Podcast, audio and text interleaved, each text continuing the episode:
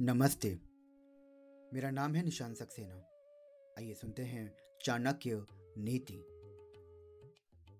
कोकिलाना सरो रूपम स्त्रीणाम रूपम पतिव्रतम विद्या रूपम कुरुपाणम क्षमा रूपम तपस्विनाम।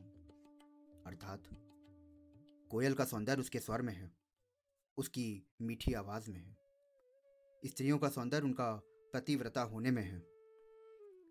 वहीं कुरूप लोगों का सौंदर्य उनके विद्यावान होने में है और तपस्वियों की सुंदरता उनके क्षमावान होने में है। भाव ये है कि व्यक्ति का सौंदर्य उसके गुणों में छुपा रहता है। जिस प्रकार कोयल और कौवा दोनों काले होते हैं, परंतु कोयल की मीठी कूक सभी को पसंद होती है। यही मीठा स्वर उसका सौंदर्य है।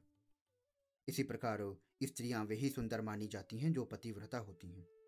अर्थात स्त्री का सौंदर्य, उसका पतिव्रता धर्म है। समाज में भी पति परायणा स्त्री ही को ही सम्मान प्राप्त होता है। उसी को लोगों द्वारा सराहना की जाती है। शरीर में कुरूप व्यक्ति भी विद्या के कारण आदर का पात्र बन जाता है। जैसे सत्यवती पुत्र व्यास। तब करने वाले व्यक्ति की शोभा उसकी क्षमाशीलता के कारण होती है। महर्षि भृगु ने क्षमा करने की विशेषता के कारण ही श्री विष्णु को देवताओं में श्रेष्ठ घोषित किया था। धन्यवाद।